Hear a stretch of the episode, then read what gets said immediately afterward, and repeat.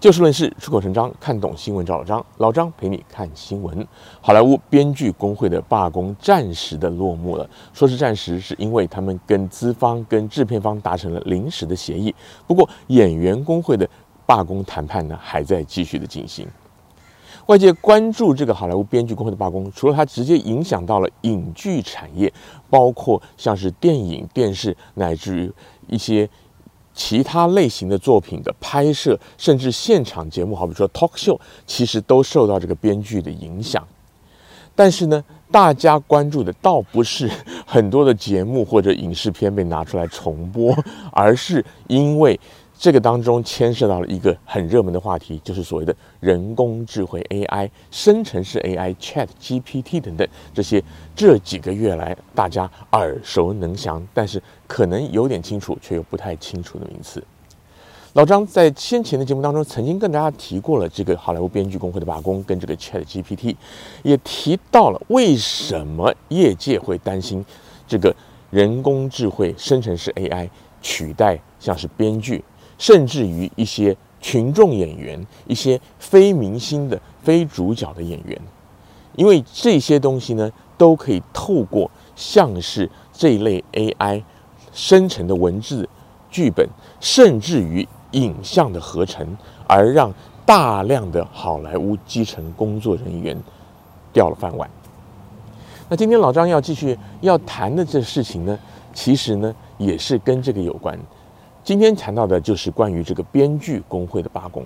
虽然在这个条款当中，他们在谈判当中有提到说，以后就是不可以使用 AI 来编剧，但是这个事情呢，老张个人是觉得说，如果老张自己是编剧，或者说老张有编剧朋友的话，会建议你赶快去学 AI。很多人都拿以前的工业革命来比较。好比说，早些年人都是使用兽力，就是牛啊、马啊，来拖东西、来负重、来拉车、来耕田。后来出现了蒸汽机，这些都很快的淘汰。以此类推，电力的出现，乃至于后来的自动化机械的出现，还有电脑、网络等等，每一个世代有新的技术出来，都会淘汰掉一些原有的工作方式，乃至于从业人员。这一次生成式 AI 之所以这么引起大众的瞩目，甚至直接间接触发了像是好莱坞编剧工会、影视工会等等的罢工，主要的原因除了跟刚刚讲到的情况以外，事实上很多人都觉得说，就像工业革命一样嘛，这是时代进步的趋势，你们这些人不可能食古不化。这个说法对也不对，不对的之处呢，老张是要提的就是说。很多的技术，像是机械，像是老张前面刚刚提到的这些动力机械的发明啊，自动化的发明，这些都有一个脉络，而且是有一个阶段性的。蒸汽机的发明，并没有办法在一夜之间取代所有的动物。可是差别，这一次的差别却在于说，生成式 AI 它是横空出世。如果你有稍微关注一下新闻，你应该就有印象，大概也就是这一年的事情。所以说，很多的行业呢，他们先前是没有心理准备，这是一个。第二个呢，生成式 AI 的技术普及，不像前面提到那许多自动化也好，网络也好，很多是牵涉到硬体建设，乃至于配套的基础建设。而这些建设的普及呢，没有那么快，而且需要成本，甚至需要政府的介入。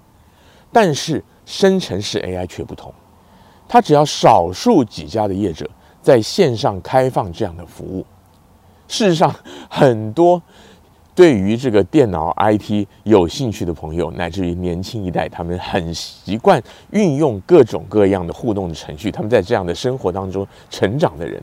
现在都已经广泛的在应用了。这就是为什么我们常常看到新闻会讲到，说什么学校老师伤脑筋呢？为什么？因为他们的作业乃至于论文，学生都可能是用生成式 AI 来做的。也就是这个东西，它极为快速的普及，铺天盖地而来，让一些相关的产业措手不及。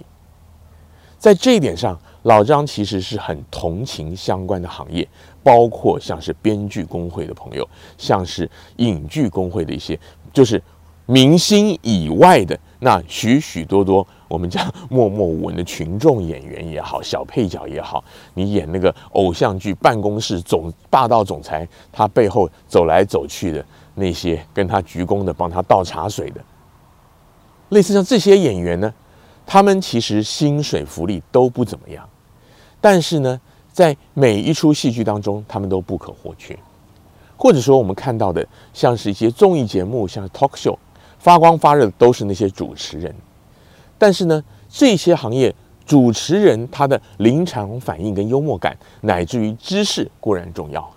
可是呢，在背后更多的却是需要有制作团队帮他们编剧，帮他们想梗。台湾叫梗，大陆叫梗，其实是同一个字了，就是想一些笑点。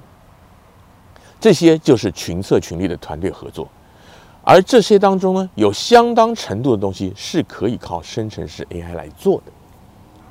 那么接下来老张就就要讲，刚刚讲说这个是也不是，那这些编剧产业的朋友要警惕的是什么？就是赶快去学习。另外呢，老张也预期很快的就会有专属的这一类的软体出来。帮助他们，或者说一定程度的取代他们。编剧的工作呢，其实蛮复杂的。除了呃我们一般人认知的，像说哎想故事以外，我们要知道说啊，故事跟剧本其实是相当大的不同的。很多我们都看到，哎某某剧是根据根据什么原著小说改编，小说是一个故事啊。编剧的工作，除了一些原创，像刚刚老张举例来讲，像是 talk show 以外。编剧有很大的部分是要把一部原本就有的作品，把它改成剧本的格式。什么叫剧本的格式呢？大家看电视、看电影啊，你都会讲，哎，这个场景，今天第一场，好，今天就是一个宏伟的办公大厦的门口，门口的大厅，很多上班族熙来攘往，匆匆的要赶着上去上班打卡，这个就是一个景。然后呢，第二个景呢，镜头就转到了。豪华的办公室内部，一个年轻的帅气总裁穿着笔挺合身的西装，昂首阔步地走进去，旁边就有他的秘书紧紧跟着在跟他报告行程。与此同时，背后可能还有几位匆匆忙忙走过去的年轻上班族，赶紧停下来跟他鞠躬问好。这是第二个场景，类似像这样一个一个景，乃至于谁跟谁对话走位，这些都是编剧跟导演团队要做的事情。也就是说，我们讲，好比说《Harry Potter》，或者说《笑傲江湖》这样一本小说在这儿，你要把它变成一部电影或电视剧，后面还有大量的工作要做。刚刚老张讲的这些，这个叫分场分镜的脚本，然后对话就是主角配角谁什么时候进场，站在什么地方，他要说什么话，甚至你详细一点，当然这个就牵涉到有些就是导演的范畴了。哎，走位哪一台机器，他要怎么拍？怎么样？什什么情况？他还注明这是一个特写。男主角陷入沉思当中，就是他可能在一个会议上，然后他就是可能眉头紧蹙，不发一语。然后现场有许多资深的一些高级主管等着听这个帅气总裁在这个公司危急存亡之秋要做的才是。像这一类，还有一些说明附注，这个都是编剧要做的事情。大家对生成式 AI 目前为止的技术可能还有一些误解，就这些东西呢，我们常常在网上试最基本的，你可能就要说，你帮我写一篇五百字的短篇小说，剧情的内容是一个年轻的女学生在图书馆跟一个男男学生跟他的学长邂逅，然后之间在学业上互助产生爱情的故事，他可能噼里啪啦给你写一堆，但是专业的编剧远远不是这么简单，他需要的除了我们给他一些指令以外，也需要大量的背景资料。